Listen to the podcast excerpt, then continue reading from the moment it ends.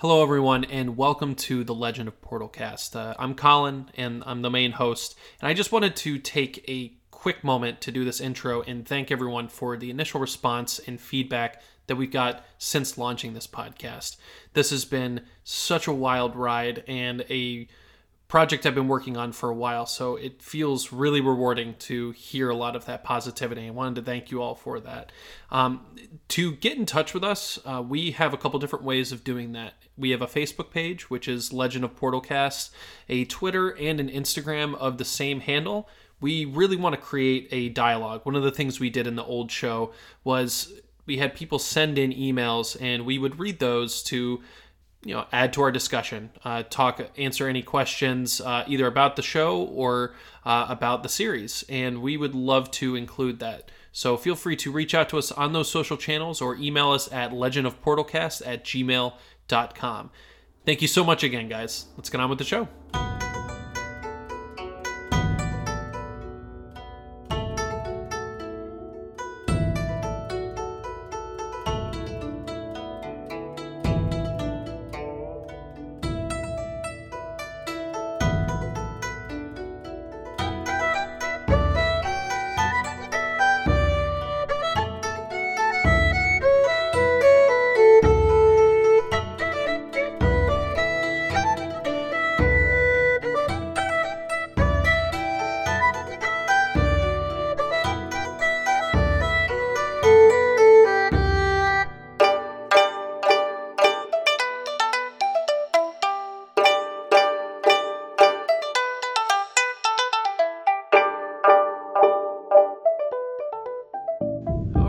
All right. Uh, so we are back for episode number two. Welcome back, guys. Good to be back. It's just a Did sudden we ever burst of leave? everyone. I thought we just kind of ha- hung out on the chat waiting for to start a second one. I don't know. yeah. So uh, this week we are discussing all about King Bumi. Um, he's definitely a big fan favorite and one of our personal favorites. Uh, so we wanted to dedicate an entire episode to him. Uh, so this week I have a couple co-hosts with me. I have first Susan. Hello, mad geniuses of the world.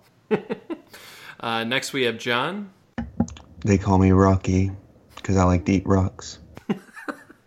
And uh, next we have Kristen. Hey guys. And lastly we have Casey. Hey everybody. Awesome. Uh, so I guess uh, for this episode, we kind of had everyone go back and watch uh, a couple different episodes. Uh, the first uh, that we're going to be talking about um, is The King of Omashu, where we're first introduced to Bumi. Uh, then we're going to be talking about Return to Omashu in Book Two, and then uh, talking about some of the shenanigans he gets into in the finale of the series with the Old Masters and the taking back of Ba Sing Se. So uh, we're going to go ahead first, and I want to just get into this about uh, King of Omashu and what it was like for you guys kind of revisiting this episode because it is such an early episode of the series where it's really kind of part of that uh, you know first run of episodes where we have a lot of romps and silliness, but you know really kind of epitomizes what the show is about with some serious tones towards the end of the episode, but overall general silliness and fun action. Bumi is why I love the Earth Kingdom. Like before I ever met Toph, Bumi is for me what epitomizes the Earth Kingdom and why it's awesome. So that was for me like the best episode that really drew me in in my opinion. Nice. Was there anything like in particular about uh, how he represented the Earth Kingdom to you that like really kind of was a gravitational pull for you? in particular for him, it is because he is he is so sturdy. Like if you think about how when when when um when I, Uncle Iroh is talking about the elements, or even when um I forget the the firebending general that was banished, his name uh Jun Jun Jun- Jun or Jeong Jeong. Jung yep. Jung. um, they talk about the stability, the endurance, you know, things like that. And if you think about it, you know, this is a, this is somebody that Aang knew as a child. So he has survived a hundred years while Aang was in an iceberg. So right there alone tells you how sturdy he is as a person. Um, they don't really tell you much about his background, but when you first meet him, he doesn't seem like you know a prince or anything like that. He doesn't seem like royalty. And even though they don't go into his background, I kind of assume that he kind of worked his way into his position. He's not what you expect either because he does pull, put himself forward as like this crazy, neurotic, unpredictable, unstable character. So he doesn't even like come forward as as what you expect initially when you meet him in the end. In the end, he's um, he's very rational. He's very methodic. Um, he's a very surprising character. And then when you meet him later and find out he's part of the White Lotus, like he's, I did, I definitely didn't see him as being part of the White Lotus towards the end. I think so much of his wide appeal um, and why he became such a fan favorite was because of all of those things that you mentioned, with him, you know, epitomizing uh, what it means to be from the Earth Kingdom, but he is just such a wild card and so insane. And it's like when we first meet him in the King of Omashu, he is honestly more like a Monty Python character more than anything else. it's like you know the like something you'd see out of uh, out of the Holy Grail, you know, almost like the back and forth. It has a whole new meaning. you kind of you kind of expected him all of a sudden just to come out with like coconuts and just sit there and be like, "Do-do, do-do, do-do, do-do. where did you get those coconuts? Those are coconuts that could have been carried by an English swallow. Like, and just kind of expected this entire thing to occur. And I agree, Kristen did a great job explaining uh, King Bumi in terms of you know really what he represents as the Earth Kingdom. And let's all focus on the fact that he's like probably 112 years old and he is like he just comes down and he's like i'm gonna fight you and he's like ah i got the old man and he just whips out he's just like hold on i am beast mode and just that would be grandpa. Watching that with your like think about watching that with like someone who's never seen it as a five year old and she's watching it and she's like where was he hiding that I was like, see, people aren't always what you expect them to be. That is the perfect question for him, though. That like when you think of Bumi, where was he hiding that? That is the question you should always ask. it's pretty crazy too when you think about the older characters in Legend of Korra when they show Katara um, and Zuko, and it's like you know, there's they're still competent fighters, but clearly you know they have like some limitations and everything, but like Bumi is even way older than they are, and he's still an incredibly talented fighter.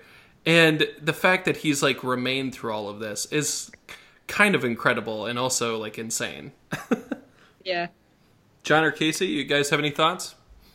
I was just gonna say, just to go off of that, it's funny, like when you're mentioning the other older characters, like Bumi just hasn't aged except for just age. Like he has his philosophy has stayed the same from when you, they do that flashback with him and Aang up through now, and and even more than we thought. Like he just he's he's he's he's taken that mad genius and has remained that mad genius, and that's probably what kept him alive for so long, just because he just he was just very just like very keen on his uh his way of being and it, it's really it's actually kind of inspiring. It's pretty cool. He's very very well thought out very well planned out and yet you think he's but th- like i said when you first meet him it's like you think he's just like making this stuff up or he's just being crazy but he's got like a you know he's got a philosophy of everything. It's awesome.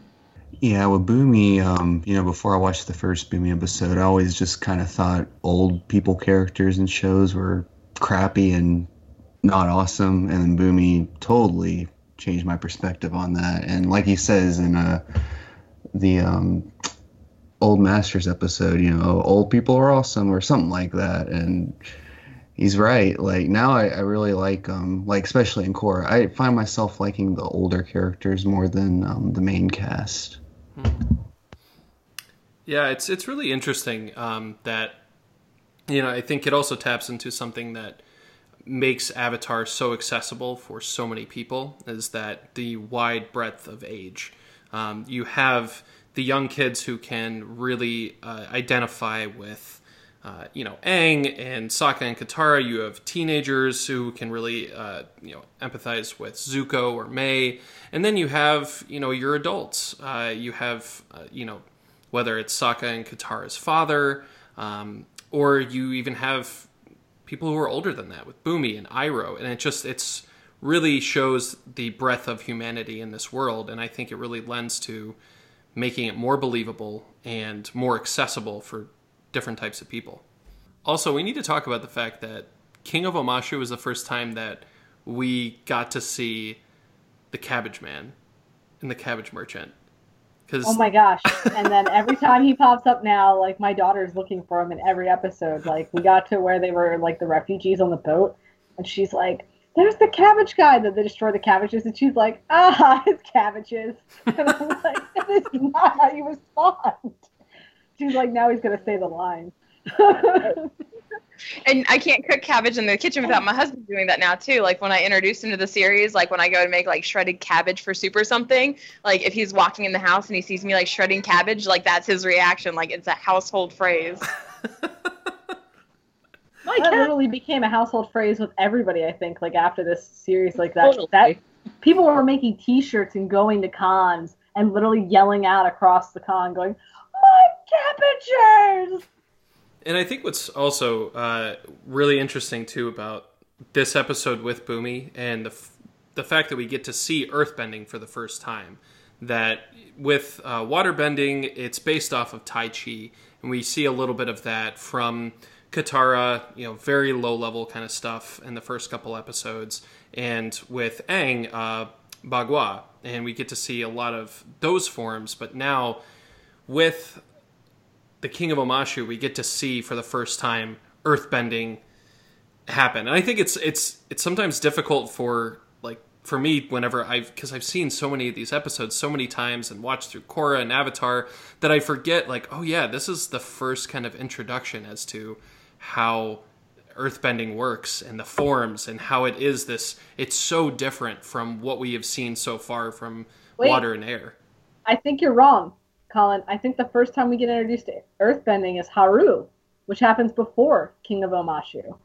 I don't. I th- no, because uh, Haru uh, imprisoned. I think is episode seven, because the episodes preceding this are um, the Southern Air Temple and uh, the Kyoshi Warriors, and then it's King of Omashu. You might be right, actually. I'm just, I, I think Haru is like literally the next episode or the episode after. I'm like trying to remember, like, wait, did I watch that one with Emily or did I not? Because there was an episode I didn't watch with her and she knew about earthbending by the time we got to King of Omashu and I couldn't remember why. Maybe it's because they introduced Kyoshi and Kyoshi was an earthbender in the Kyoshi Warrior episode and maybe that's why she Hmm. made that connection. But we didn't get to see, you're right, we didn't get to see the gamut of earthbending till Omashu. Yeah. And I mean, you know, Yeah. we, we dive in further with uh, Haru being the earthbender and all of that. But, you know, I, yeah, but I think, Casey, were you going to say something or Kristen? Well, I was just going to say that even when with imprisoned, it's kind of limited too, because even though the earthbending sequence for Omashu doesn't happen till the end, that is the focus of it is specifically his earthbending and his power. To where in imprisonment with Haru, I mean, he's kind of practicing a little bit here and there, and then at the very end, there's the fight for freedom. But I mean, it's kind of it's it's pretty mixed. You've got a lot of things going on, and that's not the battle isn't quite the focus. The focus at the end of the imprisonment is their escape and kind of revenge and freedom and stuff. It like when I watched it, I didn't even think like when she's talked about Haru, I'm sitting here like, is there really that much earthbending in there? And it's like, yeah, I guess it kind of is, but you don't.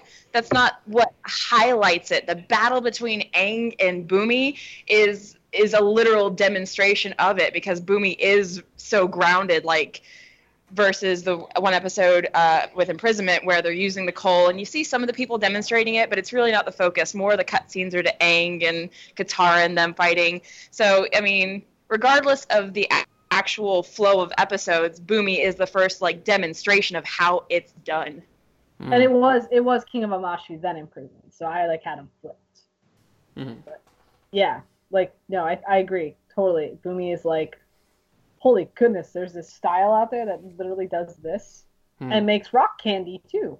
Yeah, and the uh, and the form for earthbending too is it's based off of uh, Hung Gar, and uh, the martial arts advisor for the show, uh, Sifu Kisu, was the one who uh, went in and did so much of this kind of choreography, worked with Mike and Brian to translate that to the art style and animation. And I think you know what really brings people back to the show too, and I think what always keeps it so fresh is that it is such a unique take on combat and the way not only through you know you're manipulating the elements but it is something that's grounded in our world that we can kind of connect with even if we haven't even if we're not familiar with all these different forms you can see like okay i have seen you know some like you know forms or hand positions or movements like that maybe like in old kung fu movies or something uh, that we still get to connect with. Yeah, that actually that's a that's an interesting point because going back through even when you see in the uh, the old masters and then you have Piandao was was Piandao based off of Sifu Kisu if I'm if I'm yes he If I- was. Yep um you're seeing like those those those Boom, Bumi and all of them are just like now they're you're seeing all the different forms in action. And then knowing that he was also based like they used Piandao and based it off of him just felt it was just so cool. It just felt so like it felt very like like human and just seeing like how they they thought differently. It was just reminded of, of oh yeah that they they actually used real forms of uh, martial arts and combat to like animate. And just seeing that animated is mind-blowing At the same time, the choreography had to have been interesting though, because you got to imagine there were situations where they're like, "Oh, I really want to like animate a scene like this," and it kind of goes outside of what would be possible based strictly on the forms of the martial arts. So I also wonder, like, I, I've never really dove too much into. I did some behind the scenes stuff that I watched when I originally watched the show, but I never really went too far into like how they came up with creative solutions. Like, okay, well, this is the style they use, but this is the situation we're in. How do we like adjust this? How do we add to it and keep it authentic to make sure that it's true to the form, but still kind of have to like invent different ways of making the choreography work so it's really attractive, it's creative and original, and true to the martial art form that they're using. I don't know if any of you guys know more about that. Well, I think when it comes to how martial arts are shown, uh, you know, whether it is in animation or in live action, so much of it comes down to how is it going to translate to the viewers. Um, there's always kind of this idea of, all right, we're going to use this specific type of form, and you know, this is going to, you know, be an homage to the form, but is this how it was really used or how it's actually used? So if you take like a standard action movie, one of my favorites in the past several years was John Wick. I don't know if you guys have seen that, but they did Where some. he hunts down someone who took his kitten. Of course, we've all seen that. so- oh wait, was it the dog? It was the dog, yes. But I'm thinking Keanu.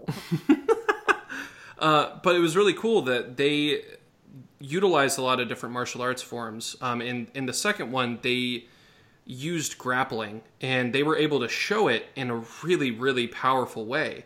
But when you look at actual grappling techniques, it it doesn't really look pretty because it really is just like people just wrestling on the ground, and it doesn't really look cinematic.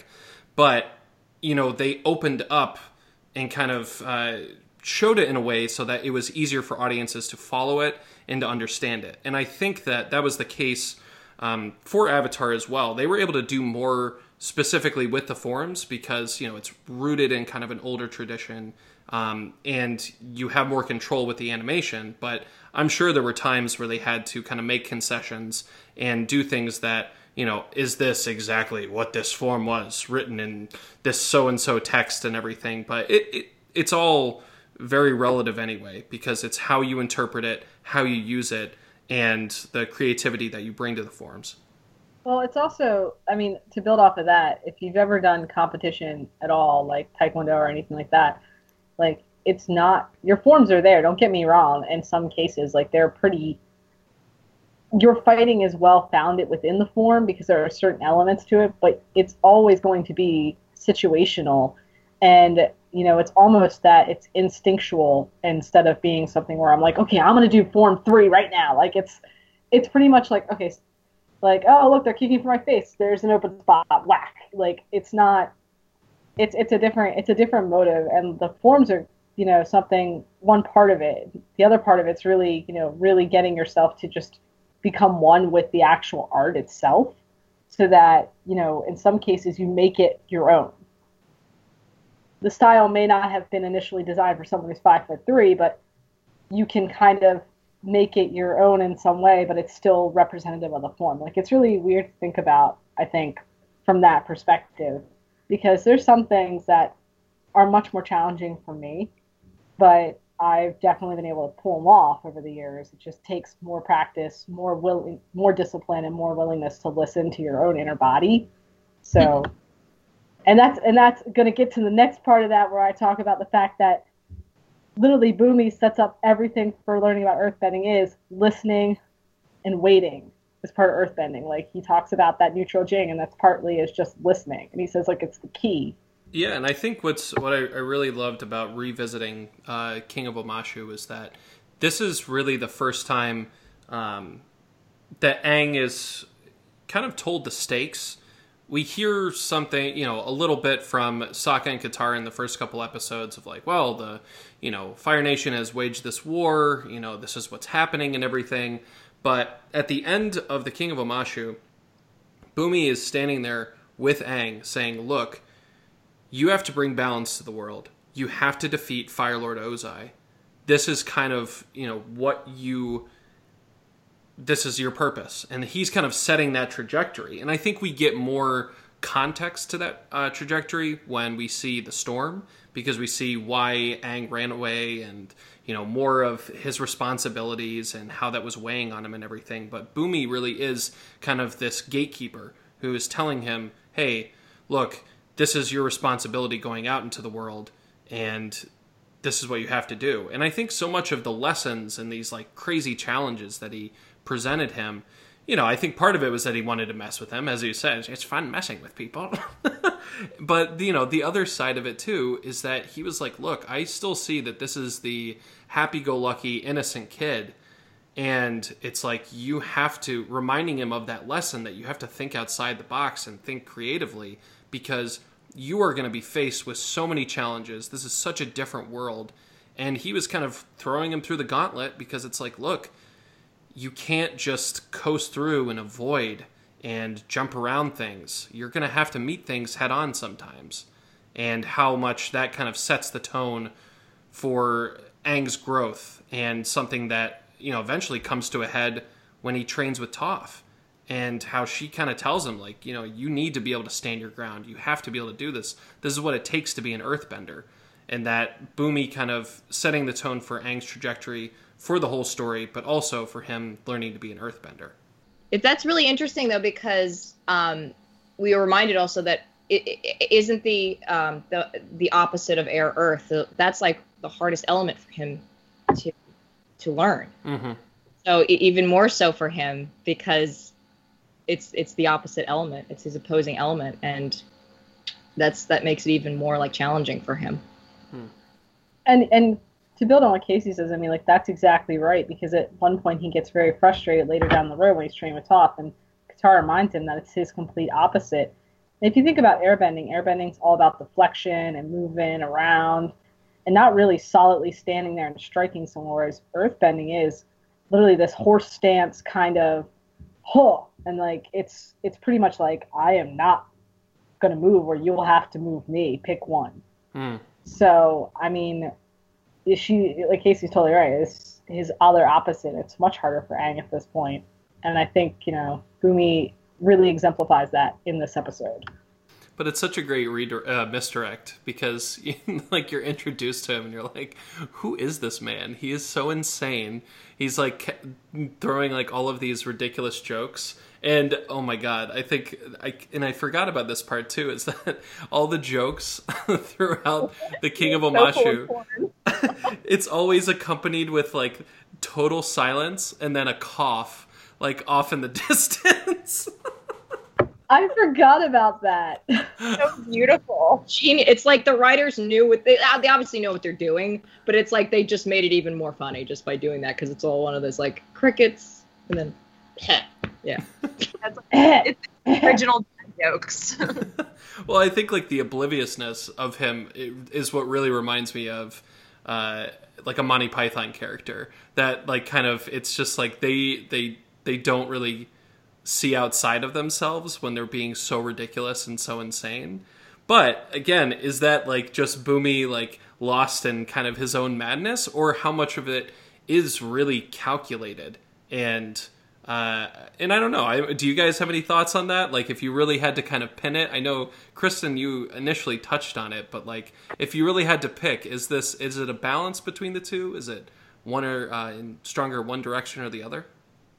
I I would argue that he is he is a very well balanced character because we see it while he himself is not strongly developed as everybody else you see consistently, like you definitely get a lot of different dimensions from him. So initially through the episode, you do see like the amazing sense of humor he has, regardless of how the animators want to present it, and his strength as an individual. But then at the end, he does turn it down. He's a little bit wiser. He has some foresight. You know, if he is he's plus 100 years old, you better have foresight if you're that old.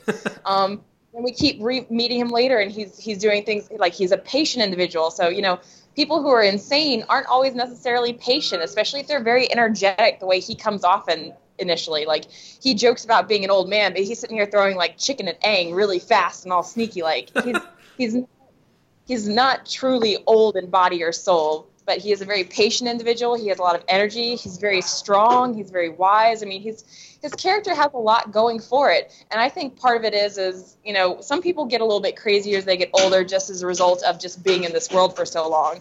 It can be hard experiencing the pressures of life for you know 80 to 100 years without getting a little wacky. But for him, though, he's crazy from the beginning. you know, it's established that he was like that as a child.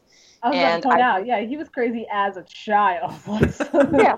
So I think he learned how to balance it. I mean, he, he's a king for a reason. He's not presented as a prince or royalty in the beginning, but he's a king when we meet him, and there's a reason for that.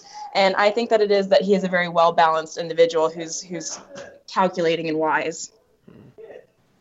I'll have to second that. I don't think you can say it any better. He is very balanced. He's he's. I, I think that's why he's he's able, he's established himself like like like you were saying, just as as a as a leader and a very capable leader. Um, and he knows exactly who he is. So yeah, he was a he was a kooky kid, and he's a kooky. He, he comes up comes off as a kooky old man, but he knows exactly what is going on, and and understands the consequences of different things. So he's very very well balanced, and that represents again earth bending and the earth and that whole being strong, standing your ground, and being completely level with everything. So he's he's definitely a balanced individual. I think so too. It, it makes me really want to see uh, a, a game of Pai Sho between Bumi and just, uh, frankly, anyone. But I mean, it would just be really amusing and interesting to see a game, you know, like between. Can you imagine a game between Bumi and Pakku and kind of the back and forth and how like the different play styles would translate from you know their approach to bending. no, I'd want to see a game between him and Iroh Because they would they would literally feed off each other's terrible jokes. And it would be literally the episode of dad jokes that go on wrong. And it would be beautiful. And they would there would be tea and it would be amazing. The end. I could watch that for thirty minutes, I think. Or him and Jeong Jeong. Jeong Jeong with his really like negative, dark demeanor about fire being destructive. Like I could see Bumi just kind of like laughing and calling him funny every time he makes a really dark comment. Fire is so destructive, Bumi. you should try rock bending. That's what would go down. Dynamite friend, you need some rock candy in your life. Uh, yeah, and it's interesting because we kind of see the uh, the underlying current that's there for all of these uh, characters, you know, and why even though we don't necessarily see it coming with all of their return towards the end of the series for the old masters, you see it and then you're like, okay, that makes sense. You see Jeong Jeong, you see Piandao, you see Pakku, Iroh, and Bumi, and you're like, yeah, there's there is kind of this shared connection there. And I think a lot of it does come from this sense of balance and understanding the world from a greater perspective, which I think is, you know, what the Order of the White Lotus is all about. And I think they say at one point it's like, you know, understanding uh, like beauty and truth and love. Uh, I don't know. Is that just like Team Rockets uh, to denounce the evils of truth and love? I can't believe you just all peoples with an so nation. My favorite characters on Pokemon. The only reason why I end up watching the show after years and years and years is because they, yeah, just to hear that, just to hear that. So uh, I want to I want to get uh, I want to transition into uh, the the second episode where we get to see Bumi, and that's uh, Return to Omashu. I know we've kind of briefly touched on some of the elements from there, but you know we don't see him towards the end of the episode. But I think it's always so interesting with this episode to kind of hear his citizens talk about him when they first go underground and they're hearing from everybody and they're just like we don't we don't know what happened he just gave up the city and to me it was like okay i i do understand how that can be surprising but at the same time it's like if you are his subjects and have been his subjects wouldn't you kind of like come to anticipate this from him by now King Bumi, what do you want to do? We'll do nothing. like that was basically what occurred. and you just go, wait, what? Huh? And that's when my daughter reiterated to me, Mommy, he's still crazy, but I still like him.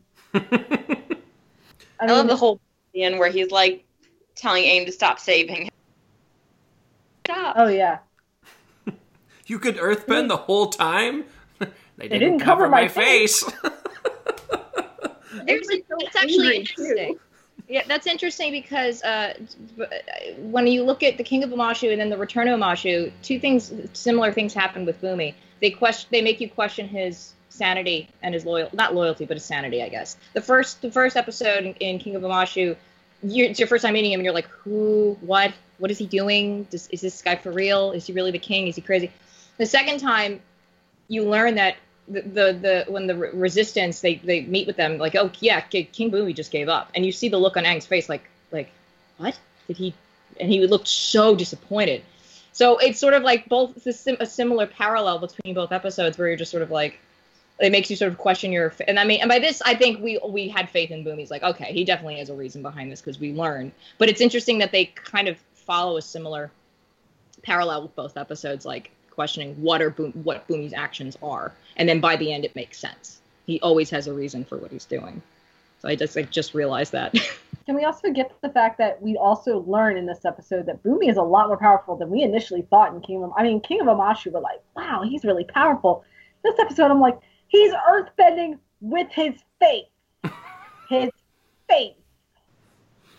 Yeah, he's a, he's a he doesn't even have to put into his forms. He's just like, boom. All right, now I'm gonna go back up the slide because I literally lifted my chin. It's kind of like saying, you know, I feel like walking today, and literally you're you just glide because you're imagining your feet are moving or something ridiculous. Like, what? And it, it's like you just realize at that moment, like, holy, he is a powerful earthbender who's literally just waiting. Like, I hate to be the I hate to be the Fire Nation guard that's watching him the day he gets out. You know, and it's it's interesting too because it's I, I love that they still captured his desire to kind of just mess with people because I mean it, the whole time when they bring him down from the crane and they're gonna do the prisoner ex- or the you know the the hostage or whatever exchange between uh, the baby Tom Tom and with Bumi and you know he's kind of in the background and he's like got a smile on his face he's like looking over and Azula's just like Hi, everybody. and Azula's like, you know, this, this like this is a very powerful king. Like, I don't think that's a fair trade. And he's like, mm-hmm. And he's just like nodding along. like in the background, like, yeah, totally agree with this. But it's like, right, everybody. and he doesn't seem unsettled whatsoever. And I think it really is this kind of testament because, you know, I, I think even there's moments where Iroh is kind of in a tight spot and he you know has looks of worry on his face and concern but like there is there's never really a moment where Bumi is really concerned about anything which is kind of amazing and beautiful He is the epitome of nonchalant. Like, I mean, I remember you brought up Iroh. I mean, remember when he rips into Zuko in the next season because he didn't have a plan when he captured the Avatar and was in the middle of the North Pole in a blizzard. It's like Zuko, you idiot! Like he freaked out because you know he was worried.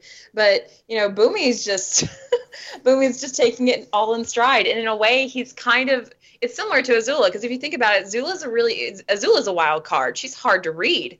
Um, very often, you feel like you know, obviously she's going to do this, and then she just she does something completely that blows your mind. Like you know, I didn't see her taking over Ba Sing Se with the Dai Li in a silent revolution versus like a bloody siege like coming at all. But she's that kind of person, and Bumi is very much like that. But you know, he does not have the instability that we eventually see come out of Azula. He definitely is, for lack of a better term, very grounded. Um, in this world and he's very very good at hiding what he wants to do until he wants to do it or until he wants somebody to know you know because he never it's not like he had correspondence with Aang the whole time. It's not like Aang could have known up until he tried to rescue Bumi what his plan was. And at the same time, like, how can you glean what he was going to do at any point ever? You couldn't because he's bumi and he's not going to reveal, like, he's not going to make a face that says, Aang, don't do this. You know, he's just sitting there laughing. What is Aang supposed to think of this? Mm. and and let's go back a little bit because like you know this is a big point of this is that like book two really gets and in the first two episodes of book two really i like to point out is like when you really realize that earth bending which is the whole book and remember this book is earth um, earth bending is a lot more than you think it is. And i mean the cave of two lovers which comes right before this episode i mean first off it gives everybody their first like impetus of every meme possible where people are just literally yelling secret tunnel and die like across places. But remember what the whole thing is is that it's created those tunnels were made and shifted by the badger moles which they explain are blind but they're like considered the original earthbenders and so it really gives a good hint that it leads into what you know Bumi says in the next episode he's like you know your earthbending teacher Aang, is going to be someone who really listens to the earth and listens you know, like kind of hints to that idea that it's going to be someone who's more in tune with the Badger Moles, the original Earthbenders, than anybody before. And it really gets the idea that like the bending and going back to the idea that I think Kristen or Casey brought up earlier about the different um, styles of bending that you know Iroh hints to is that each one has its own like different spirit, different form, but also has its own unique style. In some cases, it's more like listening, more perception. So I don't know. I I love that these episodes leading here are like kind of great for future thoughts, but also like the next one after this one, the swamp is like we're gonna eventually get to water bending, and I'm gonna be like, there are connections you make seeing these episodes the second time around. You're like, Mike and Brian are mad geniuses. They literally were bumi. No, I think that's a really good point. Um, you know that you brought up, uh, you know, brought up about the lead up of the Cave of Two Lovers and talking about uh, the Badger Moles and with Bumi kind of telling Aang, listen, you have to wait for someone who waits and listens. But I guess this begs a question: If Omashu hadn't been taken over, do you think that Bumi would still bring Aang on as a student? No. No, no. Nah. He's not really a teacher. Like as as amazing as he is, and that he has taught Aang lessons. Like if you look at how Aang learns his elements, it's with a teacher. It's with somebody consistent. You know, this is a guy who has responsibilities as a king to people. You know, and while it would be really cool that he could have done it, I do think that in the end, I think while Bumi might not have necessarily known who Toph was, I think Bumi might have recognized that because there's no hint that he was ever going to be the teacher when you first meet him. And I think he probably understood that he would not have been an appropriate teacher for Aang. While he could help supplement and add information and add things to his experience, it would have he seems to be better for life lessons than he is bending lessons. Like he's very good at that. Um, the two are not necessarily mutually exclusive, but I really do think that Toph ends up being highly appropriate because of her obvious advantages as somebody who doesn't use her eyesight. You know he she uses like her own form of essentially earthbending sonar and it's it's really unique. And i think that's really important for Aang is that he has somebody who is highly attuned because he's got to do this really quick. He doesn't have time for Bumi's game games to save the world. He's got to learn quick and he's got to learn correctly Hmm. I think it also gets to, and to build off Casey's point, I think Bumi, and this gets to the idea of any good master to begin with, is that, like, you know, it's kind of, it's timely that we're discussing the idea of mastering something, like a few days after the death of Stephen Hawking, who literally said, like, you know, that the, the, um, the most dangerous thing is when you literally think you know everything, kind of, and I, I forget the exact quote, but essentially is that the biggest ignorance of all is believing you don't have anything left to learn. And Bumi kind of even hints to it is that he's still learning because he has to learn to listen and learn and master neutral Jing. He's like somebody, this person's going to have already mastered neutral Jing. And you really getting up to this point, you really start to realize when you go back and watch the episodes again after so many years, you realize how immature Aang is leading up to this point in terms of his impatience, his inability to be patient. And that's part of earthbending is being patient, having that ability to have patience in the basically in the foresight of knowing that you don't really have time. Hmm. So, I mean, it's it's one of those things that I agree. I think Bumi always kind of knew he never was going to be Aang's teacher, and I think even Bumi still doesn't see himself as a master in some cases, even though we're all like, "That guy just burnt Earth with his face, his face." John, what about you? Um, you know, I think Bumi, he would have been maybe a good teacher if he was a bit younger, but as an old man, I think he kind of regressed back into his childlike ways, which is fine. Because I, I want to say um, Iroh did the same thing. I think Iroh and Bumi have a lot of similarities um, with how they uh, kind of have a perception on the world. Um, but you know, I think it worked out for the best that it was Toph. Um, Toph went on to revolutionize earthbending with metal bending and all that. You know.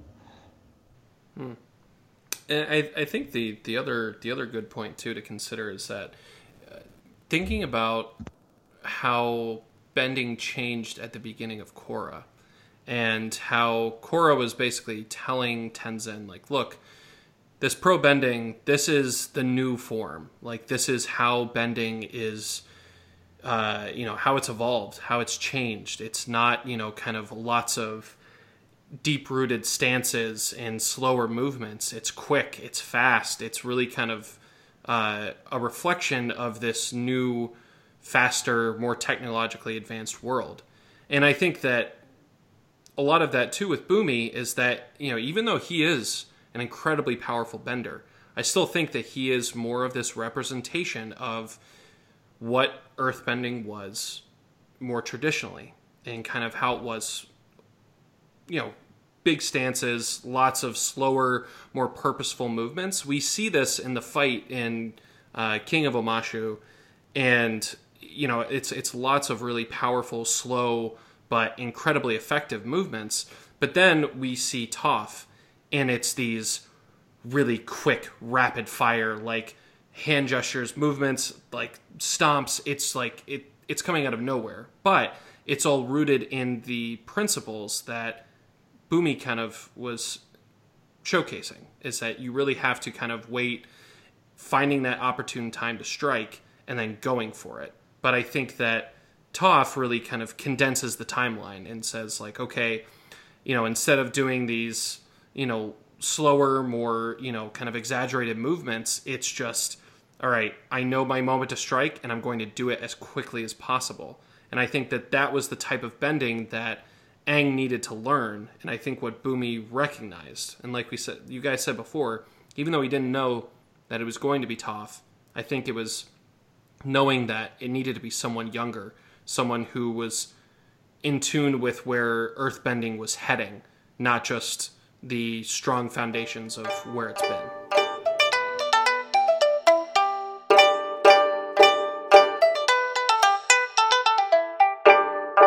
I think the last uh, one of the the last things I want to kind of touch on. You know, we talked about King of Omashu, Return to Omashu, and now I want to get into Bumi's kind of last appearance in the Old Masters and the f- series finale. And you know, we have this great journey that uh, Zuko and Katara and Sokka are all on together, like trying to find out, okay, where where is Aang? We have to like track him down. But then what do they get? They get Bumi, Jeong Jeong, Piandao, Pakku, uh, and Iroh all together. Um, so I don't know. What, what was it like for you guys when you saw kind of Bumi's return? Because, you know, we, we didn't really see anything from him after Return to Omashu. He was this big fan favorite, and then we see nothing through the rest of book two. We're getting through all of book three, and it's like, are we even going to see him again? So, I, what was it like for you guys seeing him come back for kind of the end times? Well, I mean, Colin, you're right. Like we last time we see him is in April of 2006, when we actually see, you know, Return to Omashu. It is July 2008 by the time we see him again. That is a lot of time, and you just kind of get this giddy feeling of, it's Bumi.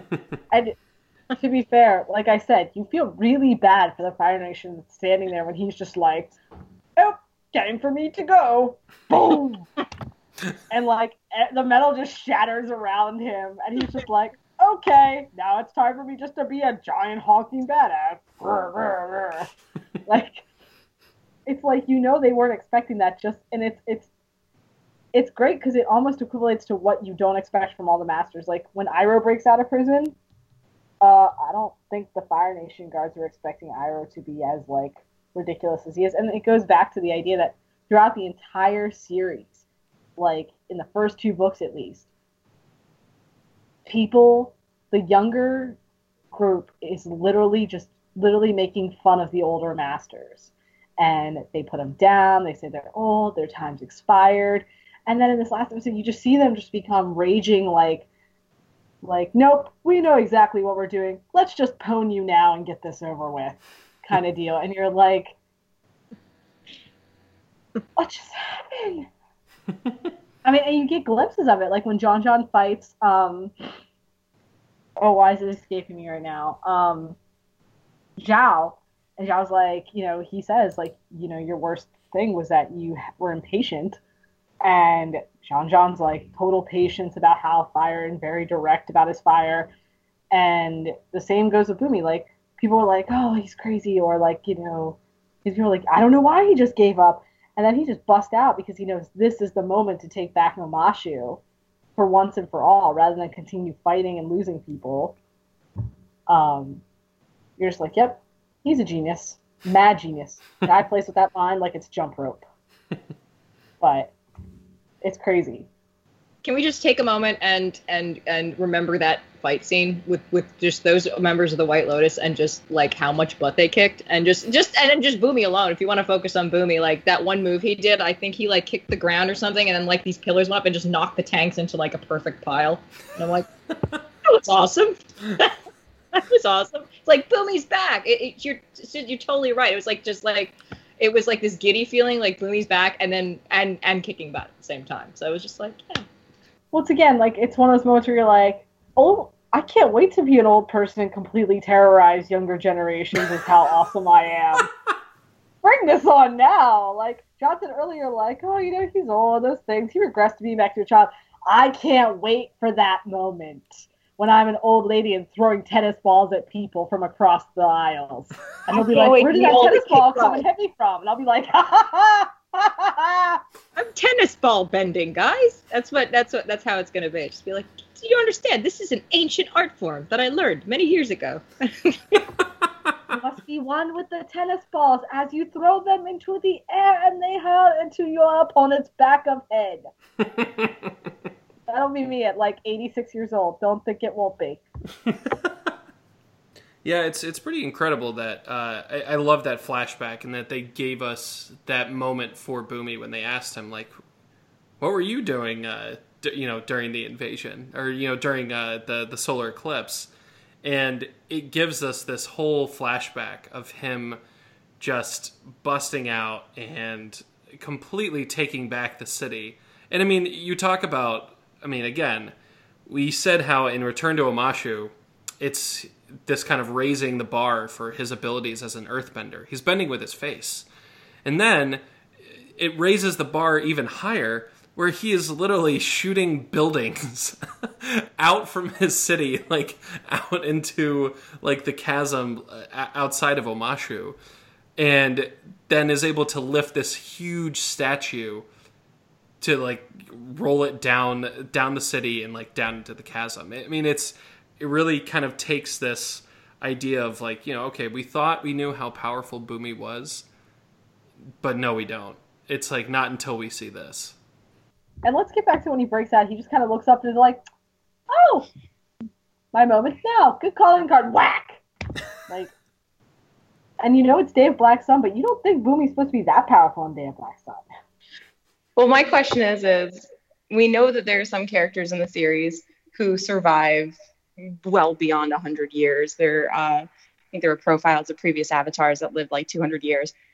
Do we ever know if Bumi actually died? I mean, I live with the we don't theory really- that if it doesn't happen on screen, he's still alive somewhere. You know, it was really was unclear. It's like a whole jet thing. You mean like Jet? yeah. Which took a fan panel to finally get them to confirm alive. that? Is he really dead? We don't know.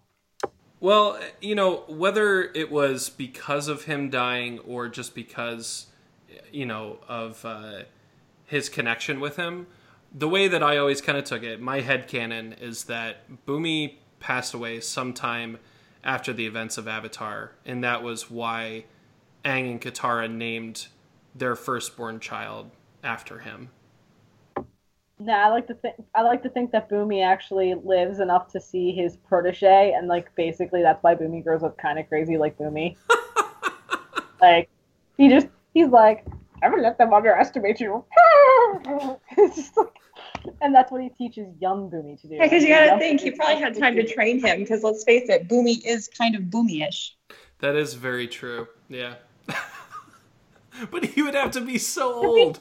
Can we add Bumi-ish to an ad- adjective of like a way that a person responds or acts to things? Like anytime somebody does something that we think is like relatively close to Bumi, we're just like, oh, that's so Bumi-ish. Like I want that to be a new adjective. Let's get that hashtag.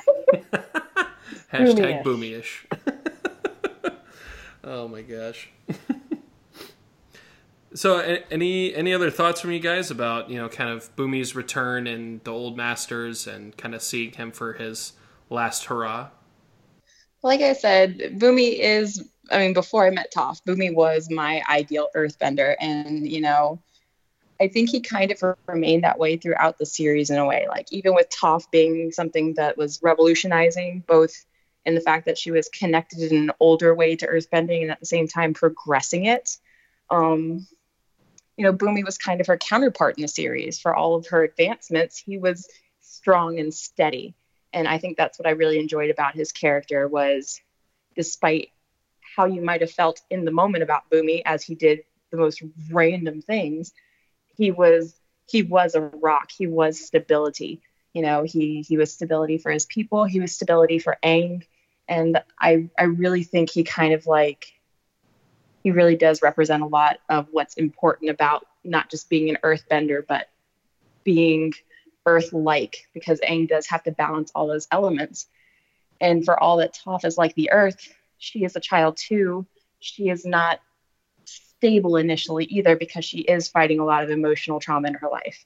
And Bumi is that counterpart. He is the stability of earth for Aang. And I think that's he's a really cool element in the series for that. Well put. Bumi is definitely the type of old guy I want to be when I get to be an old guy.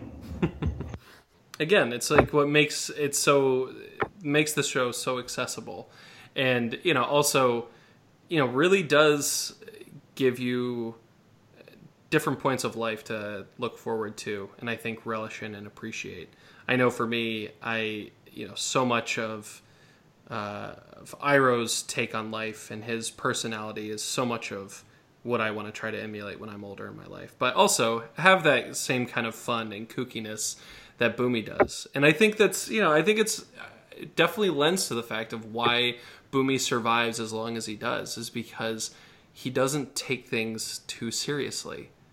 He does when the moment call and the time calls for it, but overall, he's laughing in the entire way through.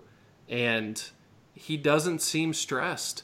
And I think, you know, stress just takes time off your life and Bumi just never ever appears stressed except when he's like physically exerting himself. But even then, it's like that's such a, a small blip. I feel like in the overall kind of timeline of. of So I just heard that two people want to become students in tennis ball bending. Essentially, when we get older, like I'll learn it first, and I'll teach it to both you and John as you become old men. um, don't worry, I'll become the first old master of tennis ball bending. Uh, that's all I heard. And as somebody who likes to be a crazy aunt, my goal is to be boomyish in my life, especially around children, to make sure that I am positively influencing the next generation. yes. I second that. awesome. All right. Uh, well, we're gonna wrap things up. Um, you know, I think we definitely gave some great, well-rounded discussion about Bumi, and you know, it was it was really fun to kind of revisit him as a character because he really is just this unforgettable personality and such a great way again to set the tone for the show with setting the stakes for Aang, telling him his you know kind of overarching responsibilities of defeating the Fire Lord, but remembering to think outside of the box. And I think that you know that lesson carries all the way through to the end because Aang wants to defeat the Fire Lord, but in the end he doesn't want to kill him.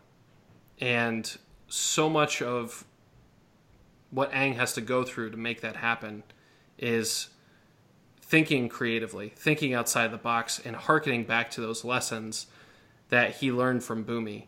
And I think it's absolutely incredible that the lessons that we hear from Bumi and a lot of the older characters in the show are actively applied. And it really goes to show that, you know what? People have been around longer. There's a reason why they've been around the block a couple times. And it's, uh, it's a good thing to, to wait and listen.